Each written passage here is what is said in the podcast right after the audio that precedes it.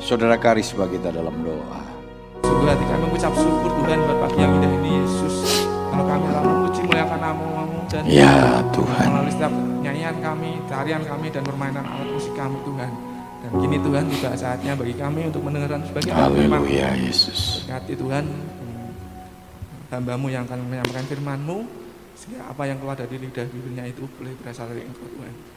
Dan berkati kami juga Tuhan setiap firman yang kami dengar dan Amin. eh, yang kami rasakan Tuhan boleh membawa kekuatan dan penghiburan bagi setiap kami. Haleluya. Terima kasih Tuhan, terima kasih kami siap menerima firman-Mu. Amin. Amin. Puji Tuhan. Silakan duduk. Selamat pagi. Selamat kita boleh kembali bertemu dalam kasih Tuhan Yesus Kristus. Bapak Ibu sudah diberkati pagi yang indah ini. Puji Tuhan ya. Kita masih dalam rangkaian ibadah 10 hari kepenuhan Roh Kudus ya. Nanti puncaknya hari Minggu kita akan memperingati hari Pentakosta ya. Hari Pentakosta di mana terjadi peristiwa turunnya Roh Kudus di loteng Yerusalem seperti yang dijanjikan Tuhan Yesus kepada murid-muridnya. Tetapi kita lihat ternyata dari 500 orang yang menunggu, yang menghantar Yesus naik ke surga hanya 120 orang yang menunggu di loteng Yerusalem. Dan 120 orang itu akhirnya dipenuhkan dengan kuasa roh kudus, itulah pentabisan gereja atau lahirnya gereja. Dari situlah gereja mula-mula mulai bergerak ya, seperti yang dikatakan oleh Tuhan Yesus sebelum dia naik ke surga, Roh Kudus, kamu akan menerima kuasa kalau Roh Kudus turun ke atas kamu dan kamu akan menjadi saksi di mana Yerusalem, Yudea, Samaria sampai ke ujung bumi. Akhirnya masuk ke Indonesia, Saudara ya, masuk ke Indonesia, Saudara ya.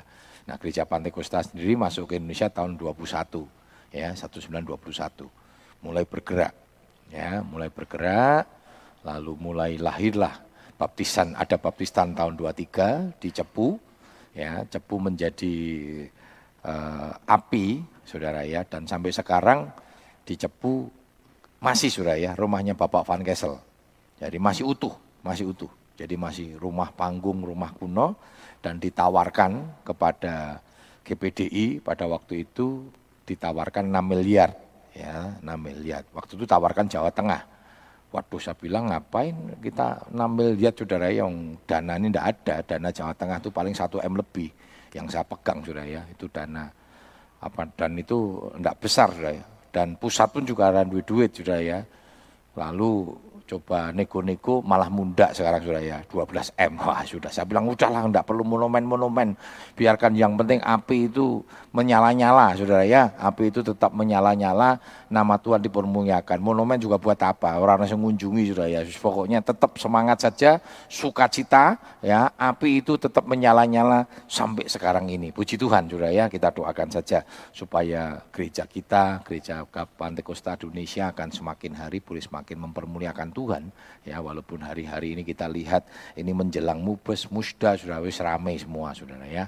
Nah, kita doakan supaya Tuhan yang bekerja. Puji Tuhan kita akan bersama-sama uh, melihat firman Tuhan temanya Roh Kudus memimpin hidupku ya. Roh Kudus memimpin hidupku Galatia 5 ayat 24 hingga 25. Mari saya undang kita bangkit berdiri. Kita akan membaca ayat ini bersama-sama. Galatia 5 24 hingga 25. Kita akan baca bersama-sama ya. Dua, tiga. Barang siapa menjadi milik Kristus Yesus, ia telah menyalibkan daging dengan segala hawa nafsu dan keinginannya. Jikalau kita hidup oleh roh, baiklah hidup kita juga dipimpin oleh roh. Puji Tuhan, silakan duduk. Nah saudara, Tuhan berkata sebelum dia naik ke surga, dia berikan amanat agungnya. Yang terdapat dalam kitab Markus 16, Matius 28, juga kita lihat di dalam uh, Galatia 5, uh, sorry, uh, kisah 1 ayat ke-8 saudara ya. Waktu Tuhan berkata, kamu akan menerima kuasa kalau roh kudus turun ke atas kamu. Nah pemahaman terus ke atas kamu itu roh kudus memenuhi hidupmu. Dicurahkan dalam hidupmu. Dan tidak selesai di situ, kepenuhan roh kudus itu bukan berarti terus dicurahkan bahasa roh. Kita penuh roh kudus, tidak. Arti penuh roh kudus hidup kita itu ada di dalam pimpinan roh kudus. Jadi yang kita kejar bukan bahasa rohnya. Walaupun GPDI meng, apa namanya eh, memiliki satu doktrin bahwa orang yang dipenuhkan Roh Kudus itu tandanya bahasa roh, glosolali. Tetapi yang dikejar bukan glosolalinya, penuh Roh Kudusnya. Nah, penuh Roh Kudus itu artinya orang ini dipimpin, dipenuhi dengan Roh Kudus, dipimpin oleh Roh Kudus. Ya. Jadi sekali lagi orang ada orang ditanya gini, sudah penuh Roh Kudus belum? Yang ngerti itu memang kita nggak bisa lihat, saudara. Kita hanya bisa melihat buahnya. Ya, tetapi kita tidak bisa melihat apakah orang ini dipenuhkan Roh Kudus atau tidak. Itu yang bisa lihat adalah pribadi orang itu dengan Tuhan. Ya, dia yang tahu hidupnya selama ini dipimpin Roh Kudus atau hanya bahasa roh. Ya, bahkan di beberapa gereja sinode bahasa roh sudah diajari, sudah. Ono sekolah bahasa roh. Waduh ya. Sekolah apa namanya? Eh, sekolah Alkitab malam. Wah. Nanti ajar bahasa roh, sudah ya. Oh, bahasa roh diajari. Ya, ini sudah banyak penyesatan-penyesatan di mana-mana. Tetapi orang yang dipenuhkan Roh Kudus itu memiliki pengertian orang ini ada di dalam kendali Roh Kudus orang ini ada dalam pimpinan Roh Kudus. Orang yang hidup dalam pimpinan Roh Kudus, perhatikan sudah, ini cirinya. Apa itu? Hidup akan menghasilkan buah. Galatia 5 ayat 22 23.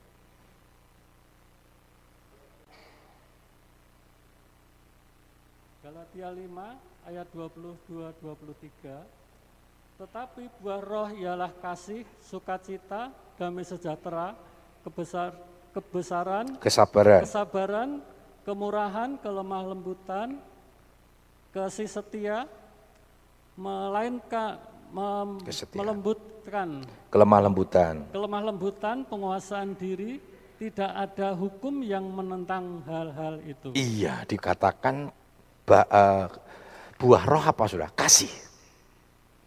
Ya, sering kali kan kita katakan buah roh, bukan buah-buah roh, kasih. Buah roh itu kasih.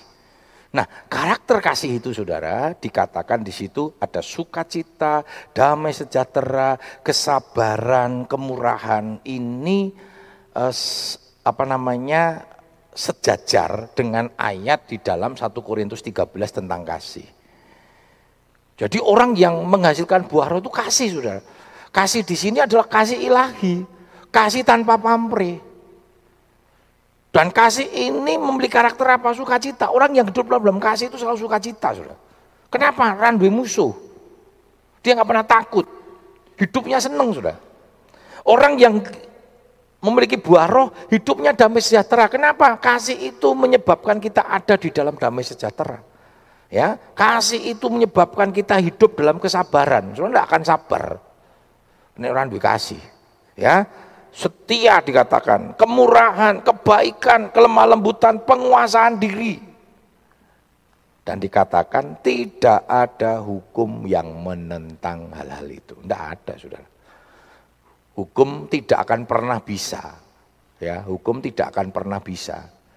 Ya, menghukum orang-orang yang hidupnya di dalam buah roh, menghasilkan buah roh. Karena itu, ya, ciri orang yang hidupnya dipimpin oleh Roh Kudus adalah dia menghasilkan buah roh yaitu kasih.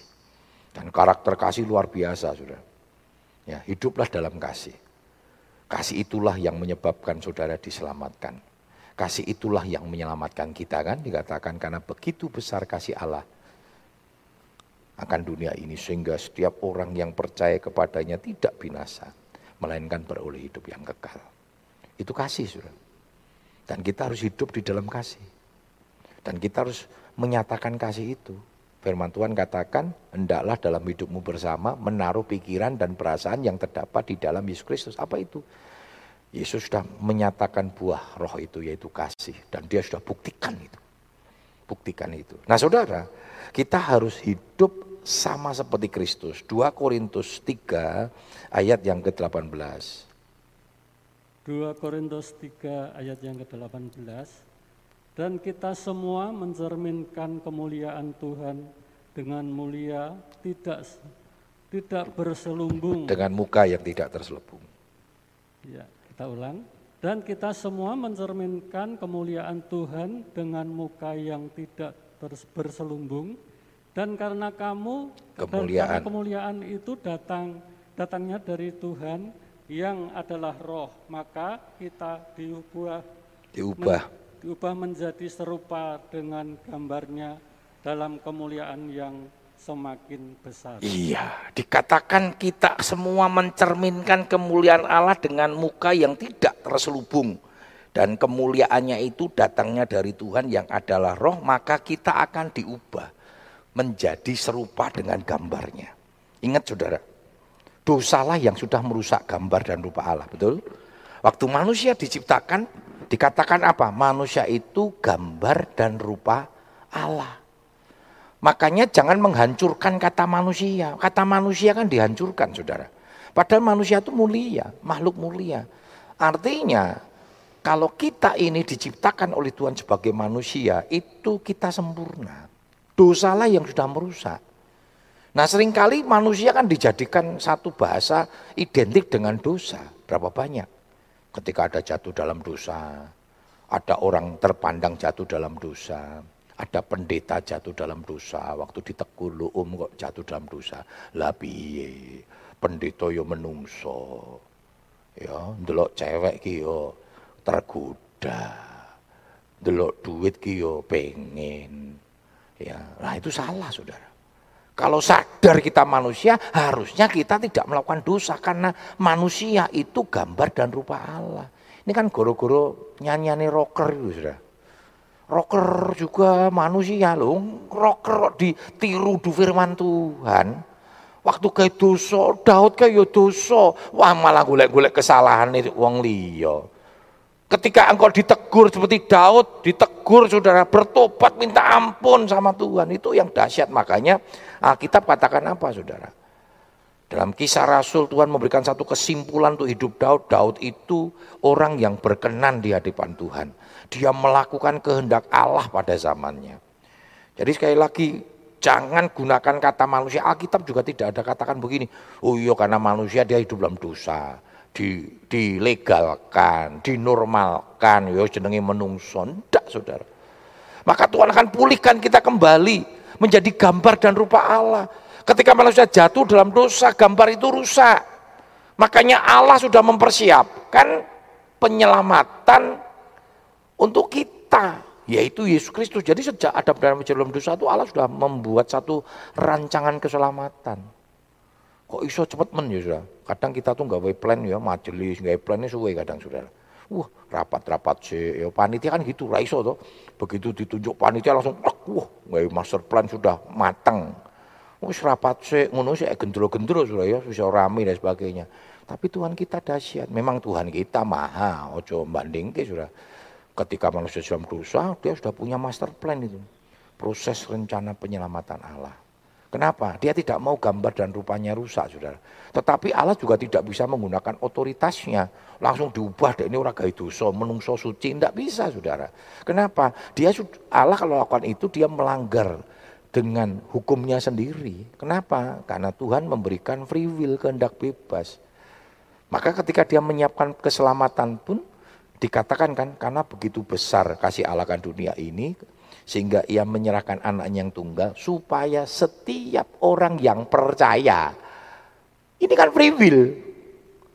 Tidak dikatakan setiap orang mesti selamat enggak. Setiap orang yang percaya tidak binasa. Kata setiap orang percaya itu free will, kehendak bebas. Silakan milih. Tapi Tuhan sudah siapkan itu jalan. Tuhan sudah siapkan itu penebusan. Nah kita tinggal milih sudah. Itu free will. Ah, luar biasa sudah, Allah kita itu luar biasa sudah ya. Karena itu bersyukurlah.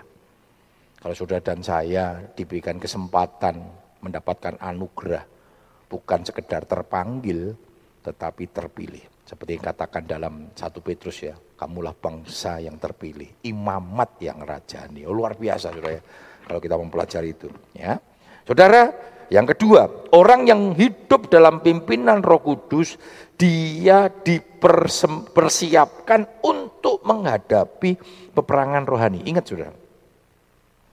Kita sedang dia perhadapkan di hari-hari akhir ini peperangan rohani. Makanya firman Tuhan sebelum kita masuk tahun 2022, saya persiapkan itu. Temanya jadilah terang. Jadilah terang ini bukan sekedar sekedar mengterang-nerangi, tapi jadilah terang di tengah kegelapan. Tuhan tidak angkat kita, begitu kita percaya, dibaptis, nanti hari Minggu dibaptis, langsung neng surga. Enggak. Kita masih hidup di dalam dunia ini yang harus kita perjuangkan iman kita. Dan di hari-hari akhir kita akan menghadapi peperangan akhir zaman. Peperangan iman, peperangan rohani, ya, pandemi. Berapa banyak pandemi membuat orang bisa dekat sama Tuhan. Tetapi tidak sedikit pula gara-gara pandemi orang kecewa sama Tuhan. Ya. Dan ini tidak akan tidak akan berhenti. Wah, tenang. Ini aja belum berhenti loh sudah ya, belum berhenti loh sudah kelihatannya akan endemi, tapi kan masih tetap standar standar apa ya standar kebiasaannya itu saudara, habitnya itu berubah akan berubah. Saya tidak tahu masker ini akan dilepas kapan, ya ngap juga ya saudara ya, saudara mungkin ngomong tok saya itu Saudara nek perhatikan makanya saya tidak pakai sing ono moncongi kayak Pak Taufik saudara ya. Masker kenapa? Ketok banget kembang kempis, kembang kempis kan ora lucu saudara. Khotbah kembang kempis, kembang kempis. Lu ngap lu saudara. Tapi ya sudah, kita nikmati saja rasa rasanya lah ke Gusti. Oleh Tuhan tidak nganggu pandemi, aku tidak nganggu masker. Pokok hadapi saja saudara. Dan ini bukan akhir, kelihatannya wes mentek pandemi muncul baru hepatitis yang nyerangi anak-anak dan sampai hari ini belum ditemukan. Gejalanya kayak hepatitis penyakit apa? Ya hepatitis C gitu saudara. Karena belum pernah ada penyakit itu mutan. Ya dokter-dokter bingung sudah ya waduh ya ono sing sesuatu yang baru lagi. Golek meneh golek vaksin meneh Urung-urung saudara ya sudah ada lagi sapi. Ya, penyakit sapi, gigi mulutnya sapi. Wis rasa mangan sapi sih gampang kok saudara. Rasa mangan sapi.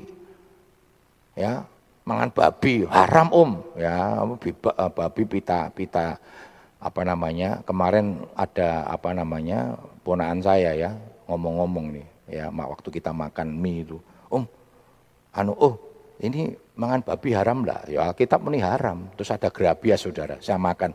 Loh, ah, kok oh, oh makannya grabias? Kan bukan babi yang tak pangan. Sing tak pangan grabias saudara. Nek babi itu tak berakoti kan gila nih saya bilang. Wah ngeles katanya. Ya saudara itulah. Ya nanti satu kali kita akan melihat ke sana saudara ya. Melihat ke sana. Sejak kapan yang haram itu dihalalkan lah itu kita perlu perlu lihat saudara ya perlu lihat nanti nanti bukan hari ini saudara ya kalau hari ini kita khotbah itu bisa selesainya jam 4 sore nanti saudara ya, puji Tuhan. Nah kita harus dipersiapkan dan ini akan terus terjadi. Saya katakan tidak akan pernah berhenti. Kita kok rasanya lego ya, apa itu ya lego ya, lego. Waduh lega sudah wis kimente pandeminya sudah tidak naik kan kita takut sudah ya. Uh, lebaran itu kan ningkat itu yang tahun lalu Juni itu, aduh Jemaat kita ada yang akhirnya kena, bahkan juga yang Tuhan panggil, hamba-hamba Tuhan dalam waktu satu bulan. Saya ada 14 hamba Tuhan yang meninggal dunia itu, waktu bulan Juni. Karena saya bendahara sudah, kalau ada yang meninggal saya harus kirimkan dana duka cita ke sana. Ada 14, itu yang hanya bulan bulan Juni-Juni itu sudah ya, waktu satu bulan. Kalau dihitung semua, maka saya bilang sama teman-teman hamba-hamba Tuhan, masjid daerah, kita harusnya sensus penduduk ini ya sensus jumlah hamba-hamba Tuhan yang ada di GPDI. Ya banyak ini, bukan hanya Jawa Tengah loh, itu baru Jawa Tengah loh, Jatim. Ya, dan lain-lainnya banyak sekali Saudara. Ya, tapi tidak akan berhenti. Karena ini akan dibawa terus Saudara kepada titik kehancuran. Ya, kita tidak usah takut, sekali lagi tidak usah takut. Seribu rebah, sepuluh ribu rebah, tetapi itu tidak akan menimpa orang-orang percaya. Karena itu tetap percaya sama Tuhan. Kita perlu roh kudus itu menghadapi peperangan akhir zaman. Nah saudara, musuh kita bukan darah dan daging. Coba kita lihat. Efesus 6 ayat 11 hingga 12. Efesus 6 ayat 11 dan 12. Kenakanlah seluruh perlengkapan senjata Allah supaya kamu dapat bertahan melawan tipu muslihat iblis. Karena perjuangan kita bukanlah melawan darah dan daging, tetapi melawan pemerintah-pemerintah melawan penguasa-penguasa, melawan penghulu-penghulu dunia yang gelap ini melawan roh-roh jahat di udara. Perhatikan saudara, lawan kita bukan darah dan daging. Lawan kita bukan manusia. Maka dikatakan di dalam hukumnya Tuhan saudara. Kasihlah Tuhan Allahmu dengan segenap hatimu dan dengan segenap akal budimu. Itu hukum yang pertama dan terutama. Dan semua hukum yang ada di dalam dunia harusnya terkandung dengan hukum itu. Alkitab mengatakan itu sudah. Lalu hukum yang kedua yang sama seperti itu. Artinya hukum kedua, urutannya kedua tetapi kualitasnya sama. Kualitas kasihnya sama. Apa itu? Kasihlah sesama seperti dirimu sendiri. Jadi ada tiga objek kasih. Kasih itu kepada Tuhan, sesama, dan diri sendiri. Diri sendiri juga harus dikasih. Yang sama. Ketika engkau mengasihi dirimu, itu karena engkau mengasihi Tuhan. Maka ketika engkau menjaga tubuhmu, ya berarti menjaga diri saudara ya, menjaga apa diri sendiri itu karena engkau mengasihi Tuhan. Maka saya usah katakan sudah, kita menjaga tubuh. Dikatakan tubuhmu adalah bait Roh Kudus, bukan karena takut mati. Kita menjaga tubuh karena tubuh ini bait Allah. Yang harus kita persembahkan bagi kemuliaan nama Tuhan. Masih ingat kan? Di dalam Roma 12, persembahkanlah tubuhmu sebagai persembahan yang hidup, berkenan dan kudus itu ibadah yang sejati. Jadi mengasihi diri sendiri juga perlu, tapi tidak boleh porsinya melebihi sesama ataupun melebihi Tuhan. Nah saudara kita harus mengasihi sesama. Peperangan kita bukan oleh darah dan daging. Ini pemerintah ramai saudara ya. Ini akan ada hukum LGBT tidak boleh saudara. Ya, eh, peraturan itu, undang-undang itu akan dipersiapkan. Kalau ada yang melakukan LGBT akan kena sanksi. Ya saudara, kita benci LGBT.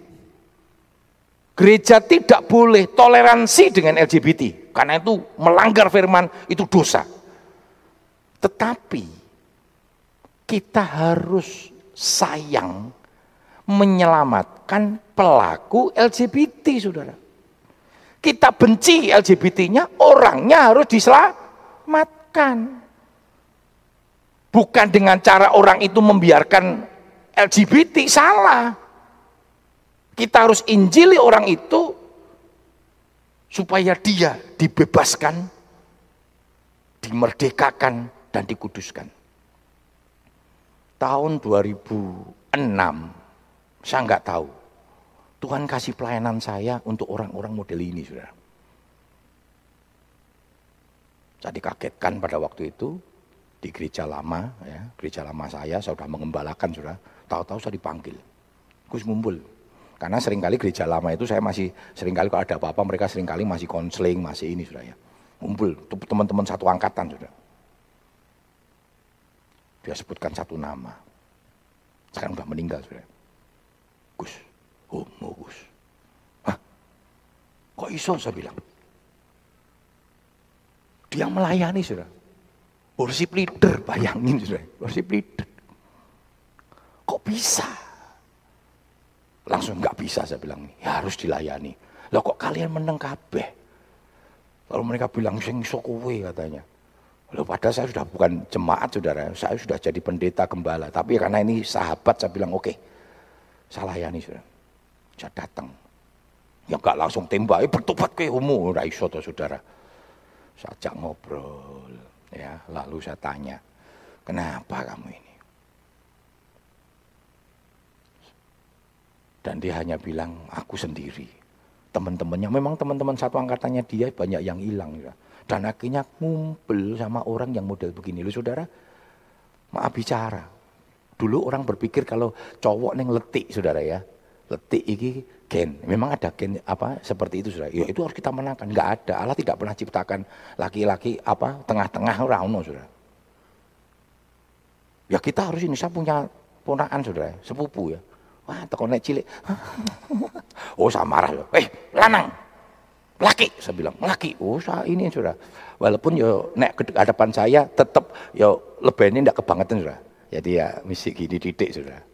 Kan itu ada gen, tapi cak lanang sudah Ini pacar senengnya mbek wong wedok, ora seneng mbek wong lanang. Itu kita harus kita lingkungan harus dukung. Kadang keluarga juga sih pengen anak wedok sing metu lanang. Wah anake didandani kaya wong wedok. Dipupuri, dibedai, dikei make up. Nah, iki sing salah iki wong tuane ini. Jangan saudara. Ya. Dan akhirnya saya ngomong, "Kowe iki sorry loh, pelayan Tuhan kok kaya ngono." Eh, kowe ngerti to, Gus. Jadi mereka tuh punya kaya klub, Saudara komunitas. Wira ngerti, neng Solo ki oke. WL WL gereja-gereja besar oke. Wah, kaget saya. Ternyata itu bukan masalah gen, masalah gaya hidup. Hati-hati sudah. Makanya dokter siapa itu? Andi ya. Itu konsen sekali sudah dengan LGBT. Bukan membenci orangnya sudah.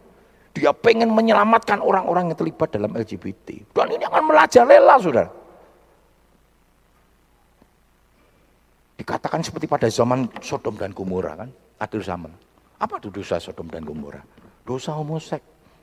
Maka ada istilah sodomi, saudara. Masih ingat ketika utusan Tuhan datang kepada Lot. Wah digrobyok wong loro lanang, saudara.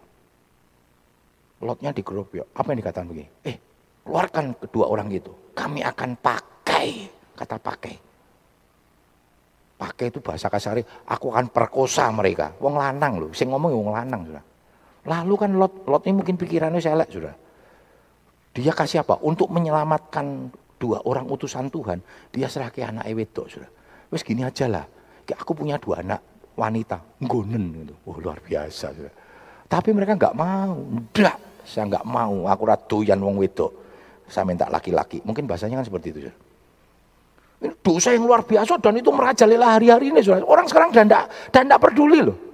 Orang sudah nggak malu-malu loh. Saudara nonton-nonton TV ya di Amerika lagi. Oh banyak saudara. Mereka sudah menunjukkan memang mereka lesbian, homo itu biasa. Saudara. Ini peperangan akhir zaman. Dan jangan toleransi dengan dosa. Kita benci LGBT-nya.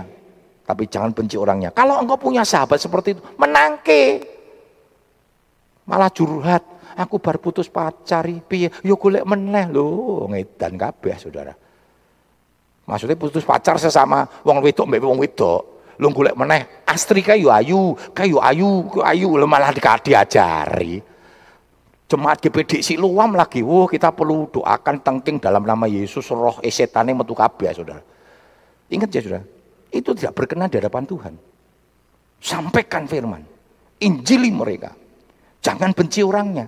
Yesus nggak pernah benci kan. Sakius ditolak orang, dibenci orang. Yesus bilang, eh turun aku mau datang. Bertobat sudah. Itu tujuan Tuhan mempertobatkan. Itu peperangan rohani kita sudah. Peperangan rohani kita. Menghadapi dosa. Kita benci dosanya. Tapi jangan benci orangnya. Selamatkan orang itu. Ya kan? Selamatkan. Kita lihat itu. Maria Magdalena pelacur kelas kakap, sudah. Dia sudah mau dirajam. Lalu mereka tanya sama, hanya karena ada Tuhan Yesus berdiri di situ. Tuhan Yesus mau lihati sudah ya. Lalu mereka mungkin pakai mbak Tuhan Yesus karena Yesus sudah terkenal guru. Dia orang hebat pada waktu itu. Ya, apa yang dikatakan mereka? Dia tanya sama Yesus, Yesus, apa yang harus aku perbuat sama orang ini? Kalau Yesus berkata, bebaskan dia. Oh, Yesus kena hukum hukum Taurat sudah. Kenapa? Karena ini bersinah, hukum Tauratnya dirajam sampai mati. Sudah. Yesus itu hikmatnya luar biasa. Sudah. Ya emang dia Allah. Sudah. Lalu dia berkata begini, sederhana kan? Kalau ada yang tidak pernah berbuat dosa, lempar batu pertama kali. Orang sing wani sudah. Mungkin ono sing meh ngelempar, Maria ngomong, "Eh, Senin yang lalu jangan lupa kau booking aku." Wah, konangan. Dirajam juga dia sudah. Rawani loh sudah. Kita berkata apa? Akhirnya mereka pergi semua sudah. Pergi semua. Ini orang-orang munafik ini. Lalu Maria tanya sama Yesus. Apa yang akan kau lakukan kepadaku? Apa yang dikatakan Yesus? Mereka aja melepaskan kamu. Pulang. Bertobat. Nah itu kuncinya. Bertobat. Dan Maria Magdalena bertobat ya. Dia akhirnya ngambil minyak narwastu pada waktu Yesus di rumahnya Simon dia tidak di dihormati sebagai tamu istimewa. Buktinya apa? Dia tidak dibasuh. Jadi pembasuhan kaki itu lumrah saudara, bukan sesuatu yang hebat. Kalau ada tamu yang dihormati, maka tuan rumahnya ketika sebelum masuk rumah itu kan dibasuh kakinya. Dan Yesus nggak dibasuh, basuh Dewi. Karena dia bukan tamu terhormat. Waktu Maria Magdalena datang, dia ngusap membasuh kaki Yesus dengan minyak narwastu yang begitu mahal. Wah itu di situ ada banyak karakter orang sudah. Yudas ngomong gini, minyak narwastu nih jempol driji driji sikil sing lu kakinya Tuhan Yesus mungkin ya mesti ngapalan kabeh sudah mau melaku jalan sudah. Yesus kan manusia sudah. Kapalan itu waduh mungkin lah sikil kapalan juga narwastu. Coba itu kalau kasih ke saya tak dol uangnya kan bisa dipakai pelayanan keto eh saudara. Karena Yudas ini bendara sudah. Lalu Simon ngomong apa sudah Ki guru ki Yesus ki orang ngerti. Ki kan wanita nakal. Pelacur kelas kakap. Ha kok menikmati diusapin? Mungkin bahasanya kalau sekarang bahasa di foto melebok ke Facebook. Wah viral viral ya. Tuhan Yesus diusapin mbak pelacur kelas kakap. Oh rame ya. Tanggapannya oke untung zaman itu belum ada Facebook belum ada Instagram sudah itu nih ada Facebook uh langsung cepet cepet cepet cepet cepet cepet sudah langsung cepet cepetan ngirim sudah apa yang kata Yesus? Eh Simon, aku datang kok tidak pernah membasahku dengan air. Berarti kan dia bukan bukan tamu utama sudah. Tapi wanita ini dia membasuh kakiku dengan minyak narwastu. Yesus benci dengan dosanya. Tapi Yesus tidak pernah benci dengan orangnya. Dan Maria Magdalena akhirnya tercatat sebagai pengikut Yesus yang luar biasa di dalam memberitakan Injil wanita Samaria. Punya suami yang banyak, poliandri sudah. Yesus layani. Ya benci dosanya, tetapi dia selamatkan orangnya. Saudara, 1 Yohanes 1, 15 hingga 17. 1 Yohanes 2. 2. 1 Yohanes 2 ayat 15 sampai 17. Janganlah kamu mengasihi dunia dan apa yang ada di dalamnya. Jika orang mengasihi dunia, maka kasih Bapa tidak ada di dalam orang itu. Sebab semua yang ada di dalam dunia yaitu keinginan daging dan keinginan mata serta keangkuhan hidup bukanlah berasal daripada Bapa, melainkan daripada dunia.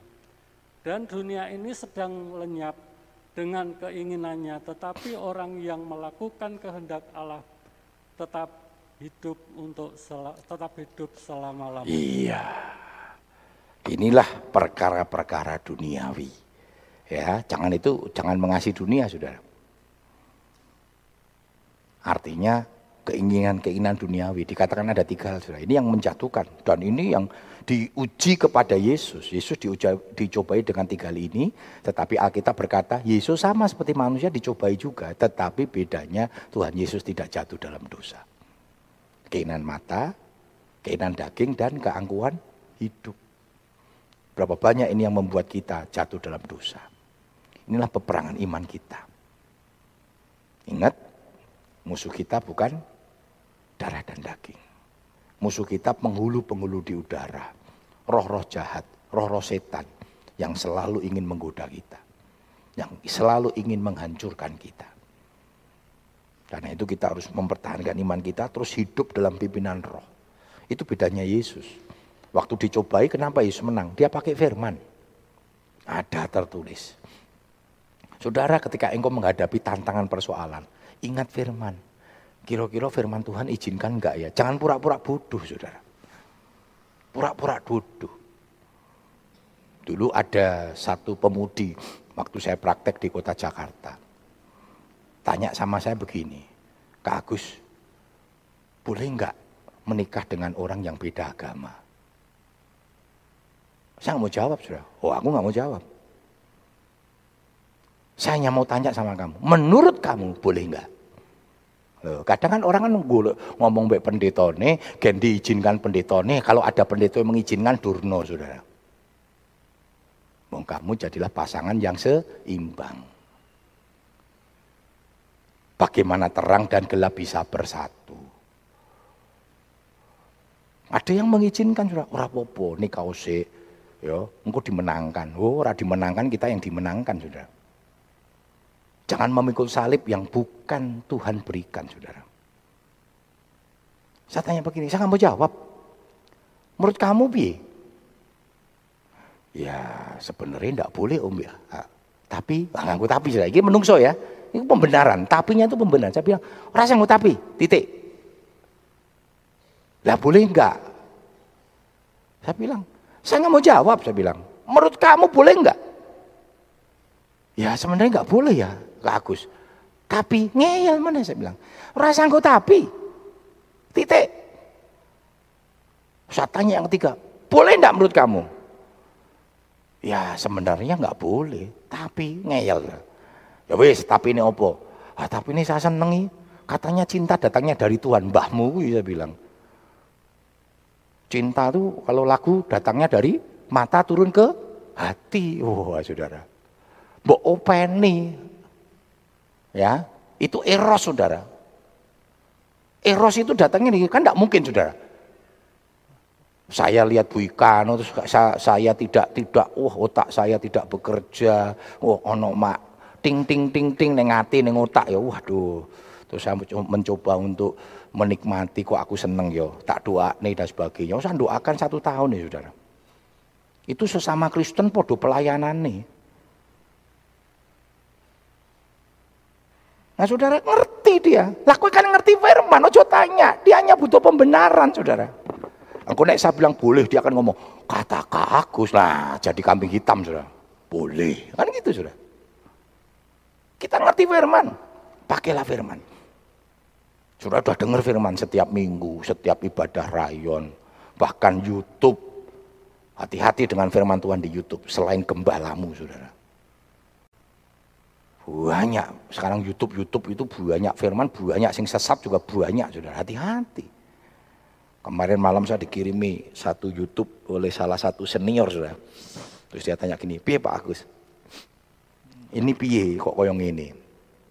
Saya senang sudah ada beberapa senior-senior uh, hamba-hamba Tuhan GPD senior. Kalau dia sedang mempersiapkan firman, ada satu yang membuat dia ragu. Dia ngebel saya, padahal saya itu usianya anak edek nih sudah. Usianya hanya dia, dia udah 70 tahun lebih. Dia diskusi, Gus Om boleh tanya. Ya saya jawabnya gini, menurut Agus Om, ya jadi bukan gini Om, enggak saya bilang. Menurut Agus, begini, begini, begini. Ini firman Tuhannya ini, ini, ini, ini. Nah kalau kita nggak siap firman, sudah kadang takut pas di tengah jalan, maksud saya bilang, kok sih Om yo, nah, tunggu sih, misalnya nanti, oh dia sedang mempersiapkan sudah. Nah firman, dan saya senang berarti orang-orang yang hidup dalam firman. ya Karena itu kita harus jaga hidup kita. Ini peperangan rohani kita luar biasa. Yang ketiga, orang yang hidup dalam pimpinan roh kudus akan menerima kuasa Allah untuk menghadapi pencobaan dan pergumulan. Nah ini sudah. Pencobaan dan pergumulan kita tidak akan pernah lepas. Ketika engkau jadi anak Tuhan bukan berarti itu kita lepas dari pergumulan. Tetapi juga jangan punya prinsip gini, meh jadi anak Tuhan mesti meh baptis itu tantangannya ukeh gitu sudah ya. Tantangannya ukeh. Ya sama saja sudah pergumulan. Cuma bedanya ketika kita dibaptis, kita sedang mendeklarasikan diri kita bahwa saya anak Tuhan. Ya, makanya ada banyak orang Kristen yang tidak mau dibaptis. Engkau dibaptis katanya tantangannya ukeh. Ini banyak kata-kata yang menyesatkan tuh sudah. Wah aku baru dibaptis, masalahku kayak aku jadi bangkrut. Aweti saudara, meh baptis dia bangkrut. Bangkrut itu karena kesalahanmu sendiri. Karena mungkin perhitungan kurang oke sudah, eh, kurang bagus. Sehingga bangkrut. Hati-hati. Banyak orang yang takut ya dibaptis. Loh, bedanya kalau kita dibaptis, dibaptis kan sama saja kita sedang mendeklarasikan diri kita, kita ini anak Tuhan, saudara. Nah, ketika setelah kita dibaptis, hidup kita dipimpin, harusnya kan gitu, saudara ya. Kan ngerti, kan maka banyak itu, baru dibaptis, isu miso Mesti kan jemaat yang lihat gitu. Walah, bari baptis miso. Ki waktu dibaptis lambene yang ora kelep ki mesti ki. Kan bisa seperti itu sudah ya. Orang berpikir orang dibaptis itu berubah. Itu bentuk deklarasi. Dan orang yang dipimpin Roh Kudus yang namanya pergumulan, persoalan itu kan menyertai kehidupan manusia. Yesus saja dicobai kok. Cuma bedanya orang dipimpin Roh Kudus itu dia akan diberikan kekuatan kuasa untuk menghadapi pergumulan dan persoalan-persoalan itu. Bahkan ketika dia berdoa menyembah Alkitab katakan, ya kita tidak ngerti, kita nggak bisa berkata-kata lagi karena persoalan yang begitu berat. Sering tidak sudah ngalami itu? Karena beban yang begitu berat, sudah bersimpuh di kaki, di bawah kaki Tuhan. Sudah bisa ngomong karena bebannya terlalu banyak, stres. Tapi roh yang berkata-kata. Sudah mencurahkan isi hatimu, melepaskan rohmu untuk berkata-kata kepada Tuhan. Engkau ada dalam penyembahan Tuhan. Itu indah, saudara. Allah ngerti. Engkau ada kalanya seperti itu. Raiso ngomong. Wis nangis tok. Allah ngerti. Alkitab katakan apa? Air mata kita itu ditampung di kirbatnya Tuhan. Dan itu diperhitungkan oleh Tuhan. Ya, karena itu jangan pernah lepaskan kuasa Tuhan. Hadapi peperangan akhir zaman. Coba kita lihat Efesus 1 ayat 19 sampai 20.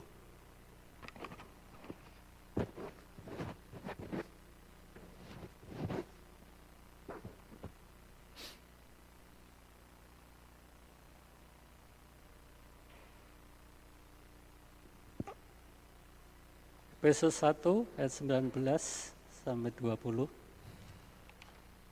Dan tetap dan betapa hebat kuasanya bagi kita yang percaya sesuai dengan kekuatan kuasa yang dikerjakannya di dalam Kristus dengan membangkitkan dia dari antara orang mati dan mendudukkan dia di sebelah kanannya di surga. Berarti kan dikatakan betapa hebat kuasanya bagi kita yang percaya sesuai dengan kekuatan kuasanya. Luar biasa, saudara. Kuasa Tuhan hebat. Makanya ketika engkau ada persoalan, masalah yang berat rasanya ora kuat. Jangan takut, kamu tidak kuat. Tapi Tuhan masih kuat dan Tuhan akan kasih kemampuan kita menghadapi persoalan itu. Kenapa? Karena Tuhan tahu batas kekuatan kita. Pencobaan-pencobaan yang kamu alami tidak akan melebihi kekuatan kita. Tuhan tahu. Seperti Ayub. Bu Ayub itu berat sudah. Wah dia diteter lagi, dipersalahkan sama teman-temannya. Ketika batasnya sudah Tuhan tahu, ini sudah lampu menyala ini, alarm menyala ini. Tuhan stop sudah. Tuhan tahu. Dia kontrol kekuatan kita untuk menghadapi pergumulan dan pencobaan kita. Kalau engkau hadap hari-hari ini hadapi, berserah aja sama Tuhan. Datang sama Tuhan. Seberat apa pun persoalanmu, tidak ada yang mustahil bagi Tuhan. Tuhan terlampau gampang menyelesaikan persoalan itu karena di dalam satu Korintus katakan apa? Dia akan memberikan jalan keluar. Allah kita setia. Setia artinya apa? Setia dengan janjinya. Ingat firman Tuhan hari Kamis perpisahan yang menjanjikan. Walaupun kita berpisah, kita dipelihara dengan janji Tuhan, ya dan amin. Janji Tuhan yang tidak pernah tidak ditepati, masih ingat? Tidak ada satu kekuatan, kuasa sebesar apa pun yang mampu menghalangi Tuhan menggenapi janjinya. Dan Tuhan selalu menggenapi janjinya. Saya tidak tahu persoalan beban apa yang sedang kau hadapi hari-hari ini wis rasane ora kuat. Datang sama Tuhan, hancur hati di hadapan Tuhan. Allah dekat dengan orang yang hancur hati. Ya, isin om, oh, rasane gereja ning omah guru-guru dhewe kunci tutup. Nyembah Tuhan, nangis di hadapan Tuhan dan Tuhan perhitungan itu. Tetapi hidupmu harus dipimpin Roh Kudus. Jangan mengguru-guru tok ning ora dipimpin Roh Kudus, Saudara. Dipimpin kuasa Tuhan, dikuasai oleh Roh Kudus dikuasai oleh Tuhan. Maka firman janji Tuhan akan memproteksi hidup kita. Yang terakhir, bersama kekuatan Yesus, kekuatan Roh Kudus, kita mampu menghadapi setiap perkara. Ya, Filipi 4 ayat 13. Filipi 4 ayat yang ke-13, segala perkara dapat kutanggung di dalam dia yang memberikan memberi kekuatan kepadaku. Segala perkara, bukan salah satu perkara. Tidak dikatakan perkara kecil. Saudara, perkara tidak ada yang besar, perkara kecil. Semua perkara semua sama, saudara. Kan Allah tidak katakan gini, perkara-perkara besar. nek cilik ora. Oh, ndak ada sudah. Semua perkara, segala perkara besar kecil yang menyebabkan besar kecilan kita. Kadang kita tersandung dengan perkara-perkara kecil. Daud itu kan tersandung bukan dengan perkara besar. Goliat dihajar, saudara. Singa dirobek, beruang dihantam, saudara. Delok wong adus, kalah. Hanya lihat orang mandi, kalah, hancur menghancurkan hidupnya, saudara. Hati-hati dengan perkara-perkara kecil. Orang kesandung itu sering kali dengan kerikil yang kecil. Pernah, ono watu gede, watu kali buat pondasi gede, jualan ke sandung. Loh, besok itu kakinya diperban, ini diperban. Lu kenapa ke sandung? Sandung apa? Kuwi watu kali yang gede ning rumahku, goblok kowe. Watu kali so nyandung ya kalau dolanan HP. Ya itu persoalannya. Hati-hati sudah ya. Neng jualan dolanan HP nyebrang ketabrak Wah Tuhan izinkan, orang Tuhan izinkan, kok kebodohan kita sudah. Tulanan HP anak orang didelok sudah nyemplung neng kali. Waduh, aduh. Hati-hati sudah. Sudahlah kok ora kober-kober neng dalan aja dolanan HP. Melaku so dolanan HP loh sudah. Kemarin saya tak bel sudah ada naik motor, wah nunduk iso dolanan HP loh, numpak motor dolanan HP. Naik Gojek masih mending karena liatin alamat saudara. Itu waktu mau naik ke Kopeng gitu. Wah, wow, anak api terus sampai tak bel-bel. Sebenarnya nggak sangat bel bukan untuk cari jalan, jalannya saya juga ada. Ya. Ngingetkan dia, hati-hati loh, ini jalan dolanan HP. Wong kadang dolanan HP ra mudeng sudah kita lurus, mereng nabrak. Hati-hati sudah. Kita ini harus segala perkara dapat kutanggung. Semua. Bukan hanya perkara besar, hati-hati dengan perkara kecil yang kita sepelekan. Waktu perkara kecil, alah, rasa ngelibat ke Tuhan, aku sanggup. Ingat ya, bangsa Israel bar ngalah ke Yeriko, kota besar, dihadapkan kota kecil Ai. Waduh, alah, rasa ngelibat ke Tuhan, rapi enak pakai ulah. Eh, Tuhan biar tidur tidur dulu lah, tidur siang ya. Oh masuk kita ngelibat ke Tuhan, kita perang dewi, oh hancur sudah. Kemaki, sombong. Dia pikir Yeriko bisa dikalahkan karena kekuatan mereka. Libatkan Tuhan. Sekecil apa pun persoalanmu, jangan tidak pernah tidak melibatkan Tuhan. Selalu libatkan Tuhan dalam hidupmu. Ya, Puji Tuhan, biar Roh Kudus boleh memimpin kita, membawa kita kepada satu rancangan-rancangan Tuhan yang luar biasa. El Shaddai, Allah Maha Kuasa, tak usah ku takut, Allah menjagaku. Tak usah kubimbang. Yesus peliharaku. Terima kasih. Soalnya saya tidak tahu apa yang sedang kau hadapi hari-hari ini. Persoalan apa yang sedang kau hadapi. Perkara apa yang sedang kau hadapi. Walaupun kelihatannya kecil, tetapi jangan pernah meremehkan persoalan. Bahkan sebesar apa pun yang membuat engkau sudah nggak bisa apa-apa, menyebabkan engkau frustasi, datang sama Tuhan, minta roh kudus pimpin hidupmu. Dan percaya kepada janji Tuhan. Ingat, Yesus naik ke surga, perpisahan yang menjanjikan dan janjinya iya dan amin. Puji Tuhan. Bapak Partiba kita dalam doa. Terima kasih Tuhan bersyukur kami kepadamu kalau pagi hari ini kami boleh mendengar firman Tuhan yang mengingatkan kami untuk kami hidup seturut dengan kehendak Tuhan. Oleh karena itu Tuhan, biarlah roh kudus selalu memenuhi hidup kami. Kami mau berbuah di dalam Tuhan. Kami mau melayani Tuhan lewat kehidupan kami. Biarlah rohmu tetap menyala-nyala dalam hidup kami. Hambamu yang sudah berhenti berbicara, Tuhan pakai semakin luar biasa untuk memberitakan kabar keselamatan buat kami semua. Terima kasih Tuhan. Di dalam nama Tuhan kami Kristus, kami sudah menikmati kebenaran firman Haleluya. Amin.